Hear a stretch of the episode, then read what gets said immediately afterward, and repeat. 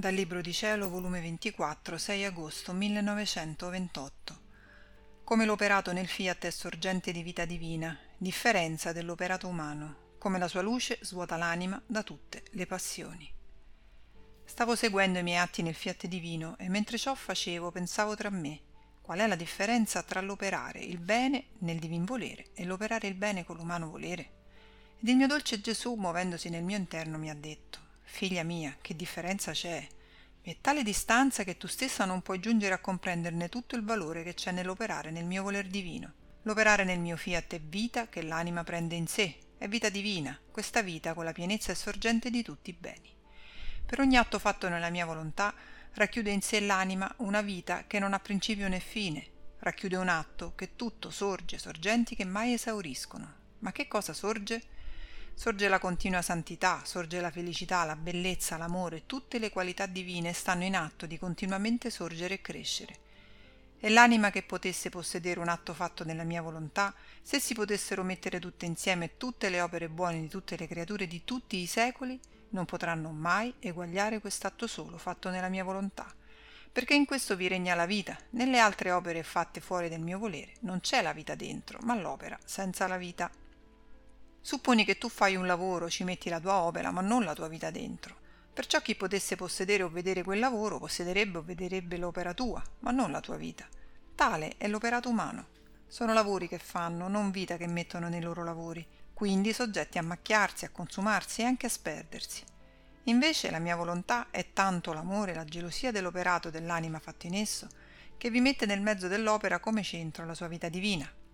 Sicché l'anima, che fa tutti i suoi atti in essa, possiede tante vite divine per quanti atti esercita nel mio Fiat Supremo. Lei si può chiamare la bilocatrice, la popolatrice della vita divina nel mare interminabile, nel mio eterno volere. Perciò, per quanto possono fare e sacrificarsi le altre creature, non possono mai piacermi se non vengo a scorrere la vita della mia volontà in loro.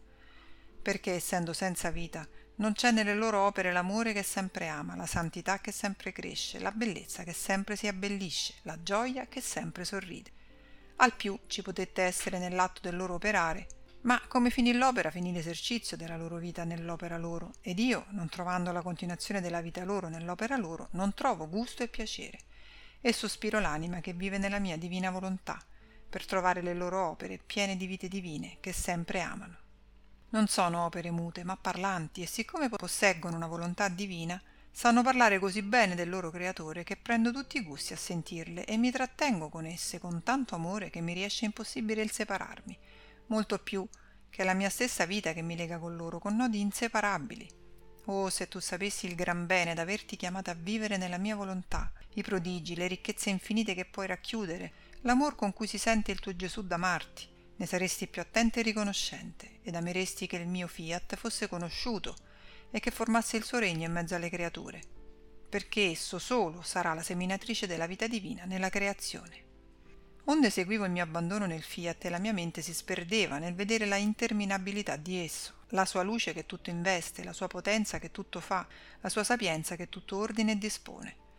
La mia povera e piccola mente voleva prendere tante cose da quella luce e mare interminabili, ma non prendeva altro che poche stille, espresse non con vocaboli umani, ma divini, che la mia piccola capacità non sa ridurli in parole. Ma mentre ero immersa in quel mare di luce, il mio amato Gesù, facendosi vedere in quella luce, mi ha detto: «Figlia mia, la mia volontà è luce e la prerogativa e virtù della sua luce è svuotare l'anima che si fa dominare da essa da qualunque passione,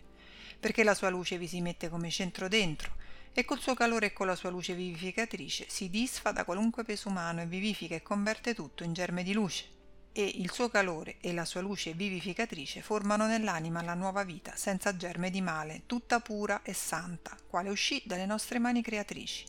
in modo che questa fortunata creatura non può temere di far male a nessuno, perché la vera luce non fa mai male a nessuno, ma anzi porta a tutti il bene che contiene la mia luce vivificatrice, né può temere di riceverne, perché la vera luce è intangibile di ricevere neppure l'ombra del male. Quindi non deve far altro che godersi la sua fortuna, espandere a tutti la luce che possiede».